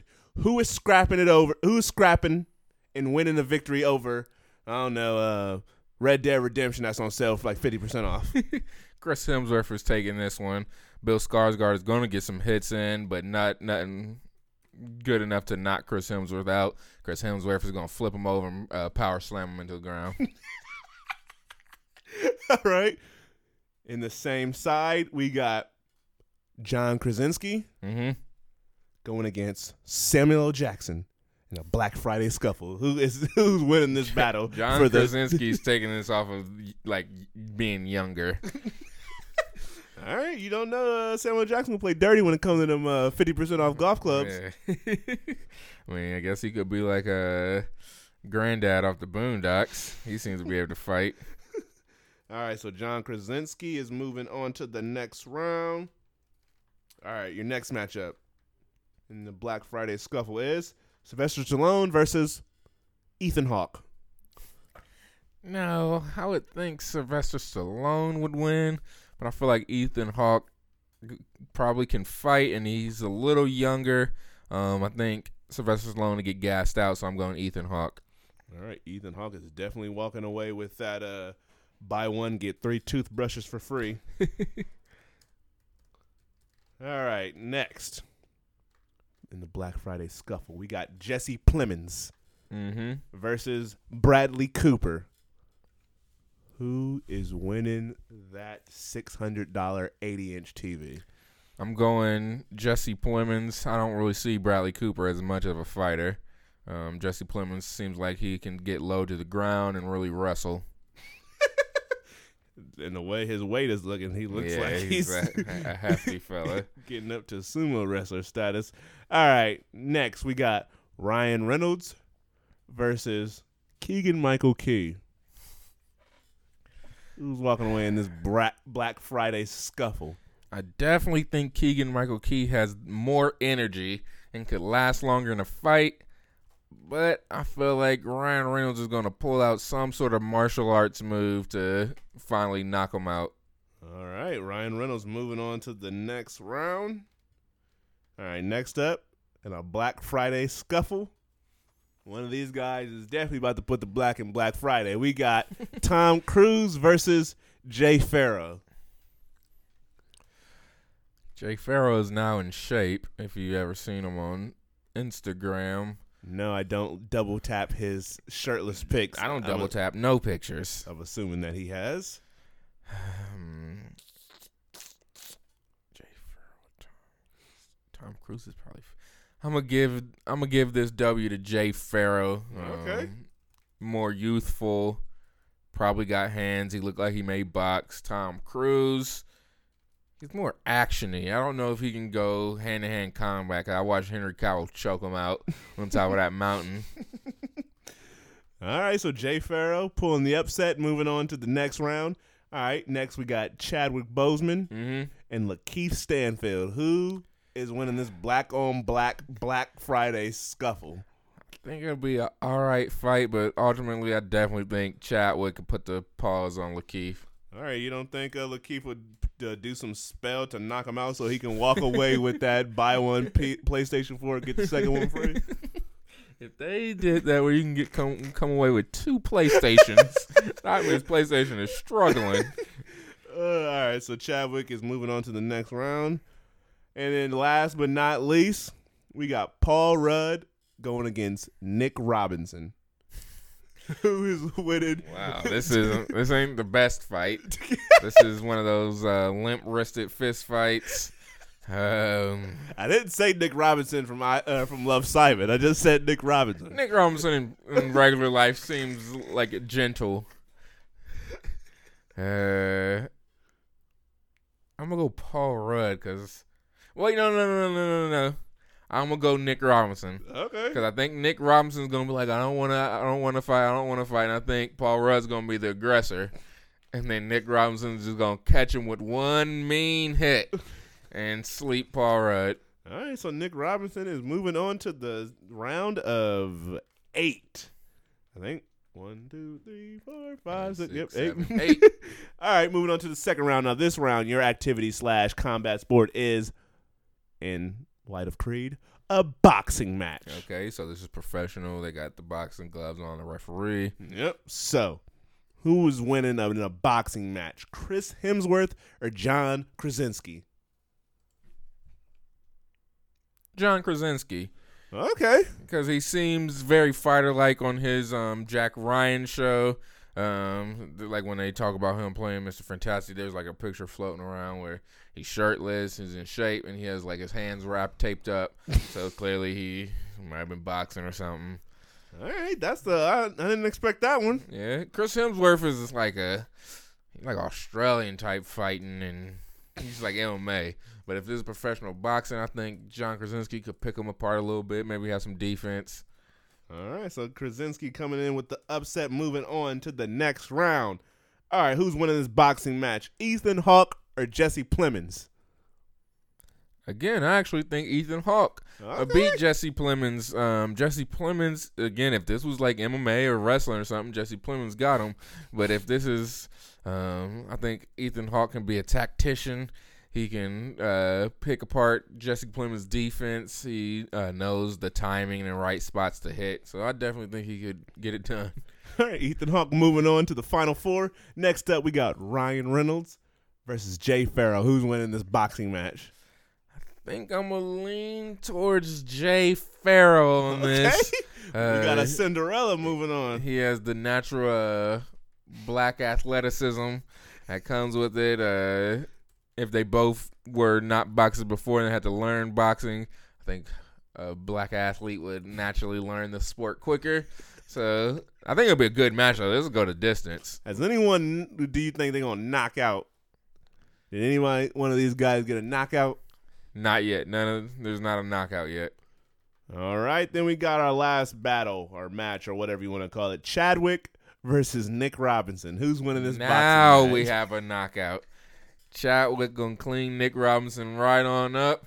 Um, I can picture Nick Robinson running in the ring with his arms by his side. Is he gonna get slept like how Cuba Gooding got punched out the ring? Yeah, I definitely. I think he's gonna get punched through the ropes for sure. You're gonna see Nick Robinson all tangled up in the ropes. yeah, Chadwick, Chatty B got that. All right, Chadwick Boseman moving on to the final four. All right, now for this next round, your type of combat slash activity is mixed martial mixed martial arts. MMA. They get into a UFC match. All right, we know how this goes. You can put a hill to somebody's temple. all right. Um. All right. So your first battle or match or whatever is John Krasinski versus Ethan Hawke. I definitely um it could go a couple rounds, but I think it's gonna be Ethan Hawke because he's more like gritty. He seems wily. He seems like he's willing to do the things that most people aren't. John Krasinski feels like, yeah, I can box a little bit, but I ain't gonna get, I ain't gonna wrestle you and get kicked in the face and everything. I got, I don't want to lose Emily Blunt, and she'll see me with a cauliflower ear and be like, nah, I ain't in him no more, and then float away on her umbrella. All right. How is Ethan Hawke winning this match then? uh, choke. He's gonna choke John Krasinski. All right. So you're gonna make him tap. Yep. All right. So on the next side of things, who's moving on to face Ethan Hawke in the championship round? We got Jay Pharoah versus Chadwick Boseman. Who is winning this, oh, This mixed martial arts battle? This is another good battle, but I do actually have Chadwick Boseman winning. He's going to win off of an arm bar, and Jay Pharoah's not going to want to tap until that arm breaks. And that's Too how. much pride. yeah, he don't want to tap, but then he's going to go out with his arm being snapped in half. All right, so now we got the championship match. Ethan Hawke going against Chadwick, Chadwick, Boseman. busy Bozeman. I'm not surprised by the Chadwick one, but the Ethan Hawke one, little surprised. so in this championship battle, Mm-hmm. they ain't boxing, Not boxing. No UFC style combat They ain't going kicking on, each other in the head. and they ain't fighting over a TV. Mm-mm. They are fencing. Who is winning this fencing battle? If you don't know what fencing is, that's when they got the little mask on, Little white the so- outfit, yeah, little little white pointy. out, pointy swords. Whoever get uh, what is it, poked first? Something like that. Something very soft. Who is winning this fencing battle? Ethan Hawke, Chadwick Boseman.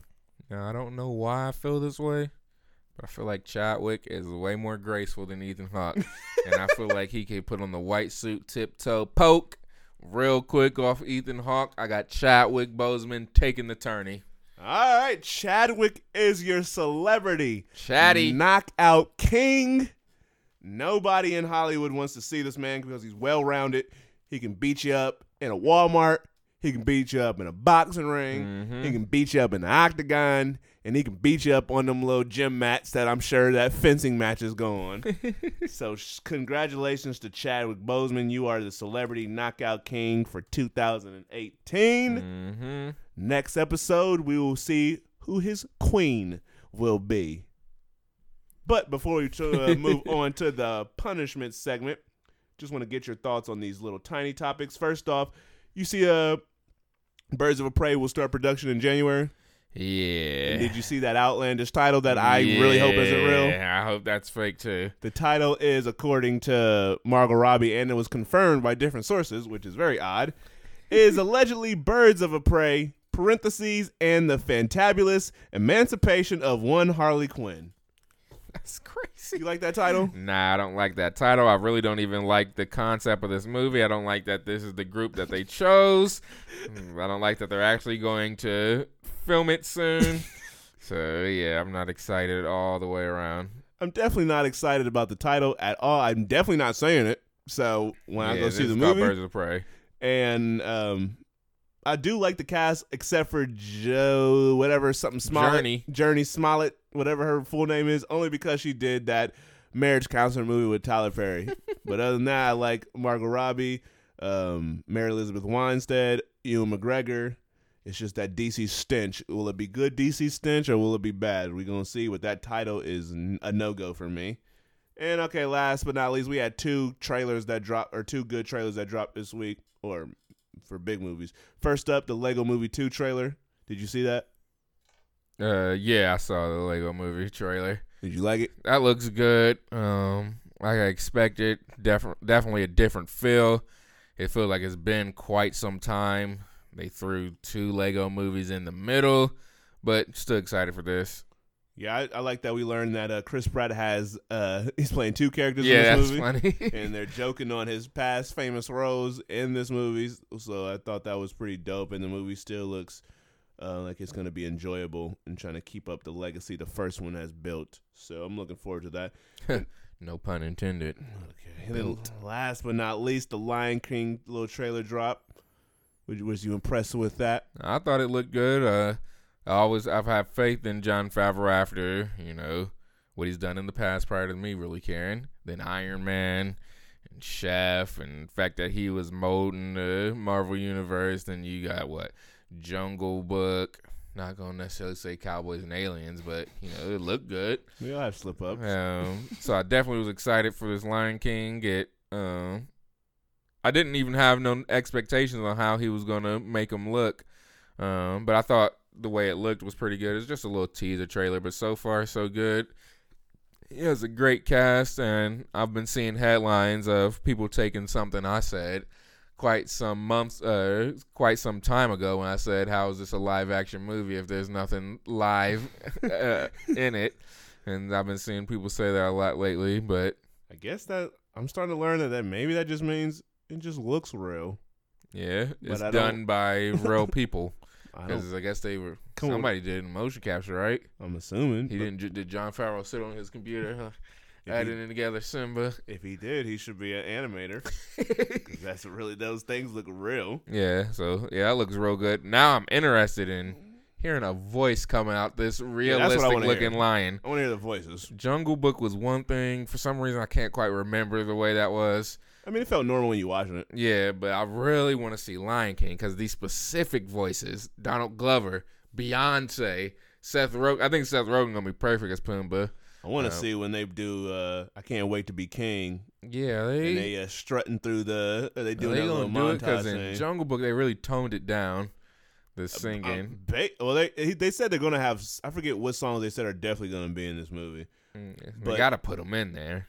But just going off of basically how they took the beginning of the actual Lion King and made it the teaser trailer. Mm-hmm. So it seems like they're. I don't know if he's gonna do. I'm, like storyboard for storyboard, but it seems like these movies are going to be very similar. So Yeah, it'd be difficult to change it because people be upset, but at the same time, you shouldn't make the same exact movie because we could just watch that movie. yeah, I mean, I guess he's Actually, it, it could to me it could be fun because it gives you a different look.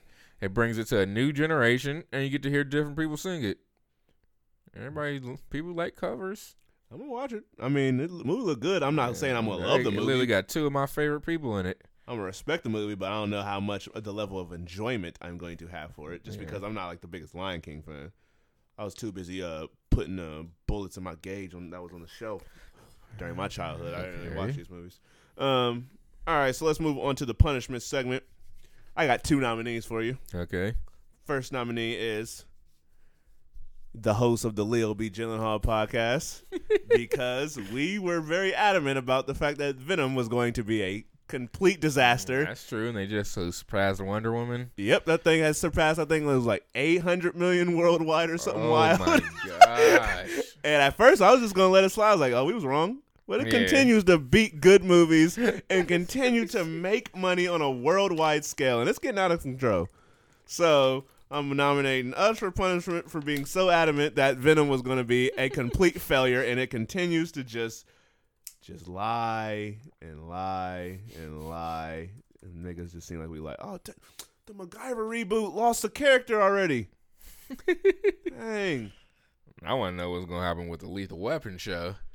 That got to get canceled because Damon Wayans Jr. now. I mean, not Jr. Regular Damon Wayans I think- leaving. I think he said he'll do it. Uh, they he, they they's from what I've read, they are willing to adjust to his accommodations. Yeah, okay. But with all that being said, I think the ratings of the show is what's going to get it canceled yeah, because it's not as good with. Now I'm not dissing Sean Pack. Sean, Patrick Flanery, Seann William Scott. yeah, he's good on the show, but ever since they lost, uh, what's his name, who was really good, Oh boy, all because he was wilding. he had a good three, three or four, whatever seasons. It's fine. He needed to calm down. But um, all right, and your next nominee is Bryan Singer. He's always good to be And nominated. it's not for his like a little sexual allegation misconduct. Yeah, misconduct. 'cause he had some funny funnies happening. It's not for him originally being the director of Bohemian Rhapsody, but getting fired. and Now that movie's a success. Um, his reasoning for getting nominated for punishment this week is news came out this past week that he banned comic books on the set of X Men. And the reasoning, and I'm going to pull up Hugh Jackman's exact quote for why he Yeah, said, you, I trust you, Jackman. he said it was like contraband. I'd never read X Men, so people slipped them under my door. I'm reading these things. I'm going, these are brilliant. Look at uh, look at the physicality. So I would go into Kevin Feige's office, and it was wall to wall, not only comics all over, but uh, 600 figurines of different characters. And I'd be like, what should I read? So he would slip me stuff, and we stayed friends ever since. Um, and then. Okay, no, okay, he's the one I didn't have the quote, but where is the actual? Where? All right, here we go.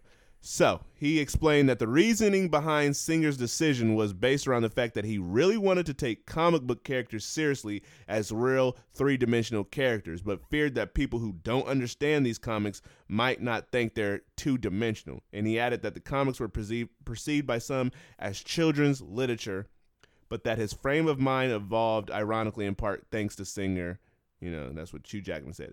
So I I don't agree with the fact that he banned comic books on this movie, but I can understand why he would doing it. The reason I'm nominating him for punishment is the fact that if this was his reasoning back in the day, this is the same fella who directed X Men Apocalypse, Yeah. which your main character is far from a truly take somebody you would take serious as a three dimensional character. He's purple.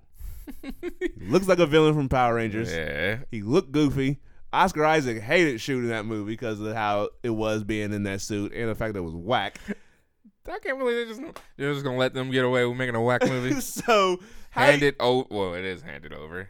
how you go from being super serious about this X Men movie, the very first one, like what was it, 2000, 1999 or whatever, Mm-hmm.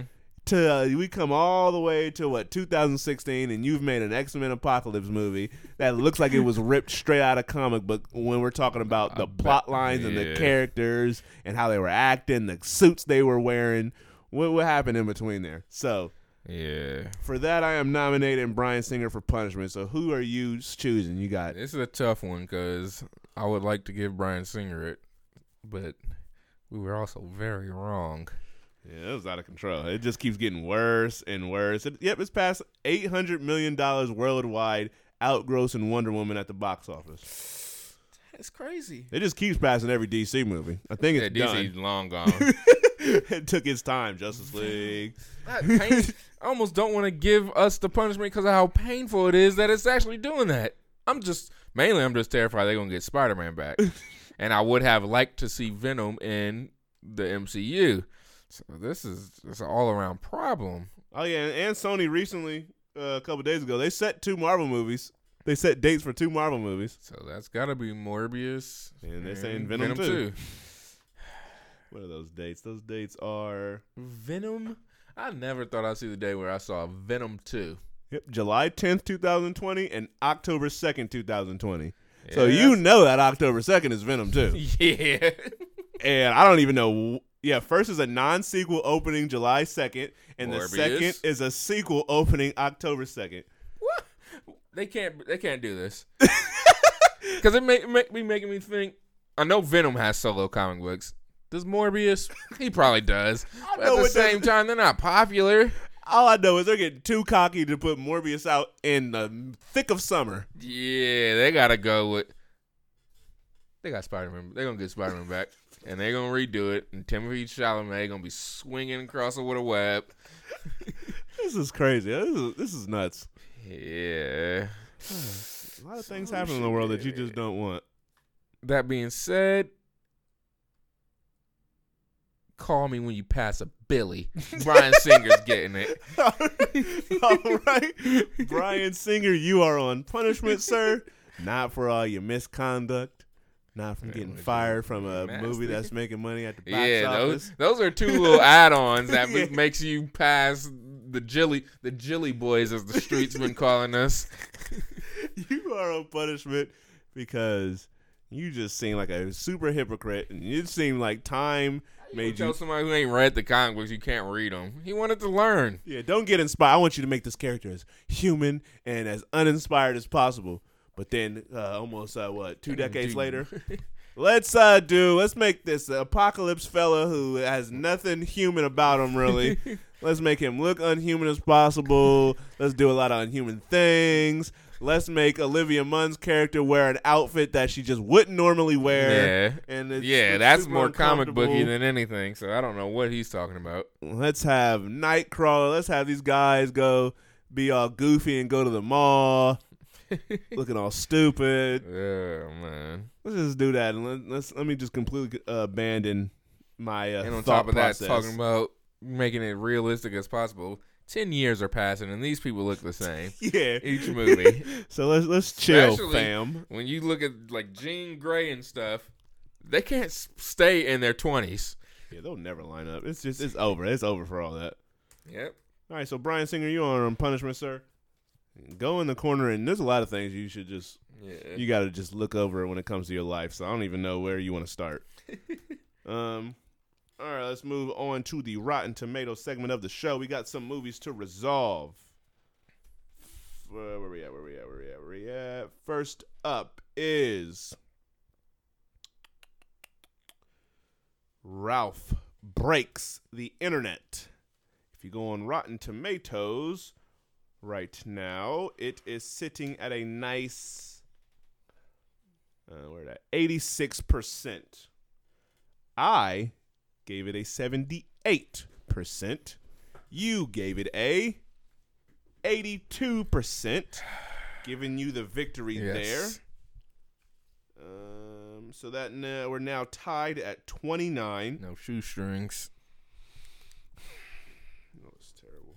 All right, next we have Robin Hood, which is sitting at a okay, it's going up, sitting at a sixteen percent on Rotten Tomatoes right now. that now. seems high now. I gave it a forty percent, which seems generous. What did I? I gave it like a fifty. Close. You gave it a fifty-six percent. Woo! Giving me the victory there, bumping my lead Yikes. back up to one. Where that at? Right, and then last but not least, we got Creed Two, which is sitting at an eighty-one percent right now on Rotten Tomatoes. mm-hmm. I gave it a eighty-two percent. Okay. You gave it a eighty-six percent. Dang. You had too much faith in them. It's like, um, give I knew it was that opening scene. It was the beginning of the movie that swayed everybody. They're like, nope, I'm walking out. Um, all right, give me the victory there. So that bumps my lead up to two. We're sitting at 31 to 29 now. And then next week, hopefully, we got to resolve Mowgli, The Legend of the Jungle, whatever it's called, and then The Possession of Hannah Grace. So for this week, just one movie because we're starting to get a few weeks away. And all these indie movies got reviews already. So a big movie coming out towards the end of the year Spider Man Into the Spider Verse. What are you giving that movie? The First thing that comes to my head is 78%. That's sad. Before you said that, I just wrote down 76%. so we're going to see which part or where it, where it falls. Hopefully not at 77. All right, so I'm giving it a 76 and you're giving it a 78. Mm-hmm. All right, and that's our only movie for this week. So we'll resolve that after it comes out on December 14th. So we got a few weeks. All right, what is next? What is it? DVDs or the next movies? Blu-rays. That's at DVDs. We got Searching. I'll put that as a um. I'll put that as a low ex. Ah. I'll put that as a low must have. It's veering between that and Accept as a Gift. I thought that was a really good movie. And then for some reason I felt like we did this one, but the Meg. Uh, kind of. It really does kind of feel like it, but I'll put that as. Maybe I'll put that as a might stream only because people seem to enjoy that movie way more than I did. I thought it was whack. So Yeah. maybe I'll go back and watch it and give it another That- chance after a sequel. That was also that was also a movie that was in the background and I was in and out watching, so I didn't count that as me seeing it, but definitely seeing stuff that's going on in in that movie and it didn't seem particularly good to me. Yeah, it wasn't. It wasn't nothing. All right. Is that all we got? Yep, that's it for the Blu-rays. All right. What movie you plan on seeing before the next episode? No Snoop and Dr. Dre. Uh, okay. I probably won't go to the theaters, so I'm not sure what I'll watch at home. Um, me personally, I am trying to see Girl in the Spider's Web in the next couple days because that movie seems to be veering out of the movie Yeah, theaters that's out of there. at rapid pace. so, So, what what movie was it that I saw had such little times? It might have been Fantastic Beasts. really? It was on one of them days. I was it Fantastic Beasts? I was seeing the same thing for Girl in the Dragon Tattoo. That's why I was like, oh, I gotta so- see this movie here soon. um, but yeah, so I'm gonna try to see that next. I ain't I ain't in no rut. I'm really just in catch up mode after that. 'cause- Oh gosh, because I still need to see Ralph Breaks the Internet, Fantastic Beasts, Instant Family. I'm really disrespecting Rose Byrne by not seeing her movie this fast. Robin Hood, even though it seems to be whack. Yeah, Um, I still on Robin Hood. I want to see Beautiful Boy. Uh, the favorite You is just want to see beautiful boys in general. no. Um, a movie I'm really looking forward to is coming out and and I don't know when because it already came out limited. The favorite. So whenever that decides it wants to make its way over to my side of town, I'm definitely seeing that immediately and and some other stuff. so um, Mowgli. all right, I You'd guess probably be the first one on Netflix at midnight watching that. no, I want to see it in theaters. I want to see it on Netflix. All right, so I guess that comes to the end of this John No Creed 2. This has been the LB uh, podcast. Hmm You already know who it is. It's your Bizoy. Leo Archibald, aka Young Denzel, aka O'Shea Bratz, and the third, aka Slim Nick, aka, aka Slim Pickens, aka Robert Balmain Jr., aka Slim Pickens. aka Slim Nate, aka Uh. Slim Pickens, Belly Rolling, Nate Yawine. Um, yeah, who else I is? I already said it's Nate breaks the internet. Oh, did I not say that earlier? Oh, well, dang. well, we all know it's Nadonis Need, Uh, the Nate, Fantastic Nates and the Crimes of Grindo Nate, Bohemian Natesity, Instant Nate, Robin Hood, or Natey Hood, NATO's, the Green Nate, A Star is Nate, or A Nate is Born, and Rolly Man. Spread. your rolly wings. It's Joaquin Pennyworth, aka Pusha K, aka Kayanya Taylor Joy Van Zandt, aka Kai Dollar Sign, Fossil Man, the Fitbit Messiah, Terry Hightower, Chevy K, Chorus Kojo, Cool Breeze. Boy, oh boy, you cowboys. About to get thumped. Kingpin, the Hibachi Chef, uh, Neon Ember, Raymond Kane, Uncle Homie, Hoodie K. Sweet lady, would you be mine? My sweet love for a lifetime. I'll be there when you need me. Just call and receive me. All right, man. Who's stinking it up in this joint? Ansel Elgort does not stink, but out of habit almost said his name. Jai Courtney sucks. Theo James sucks. Nat Wolff sucks. Joey King sucks. Nina Dobrev sucks. Chingy sucks. I look at when you do that right there. My Taylor Kitsch sucks. And I lost track, so that's all. y- oh, Y'all know, y'all suck. Y'all know who y'all are. All right. Well, I guess You know who you are. Guess it's time we end this Mm, off with uh, yeah.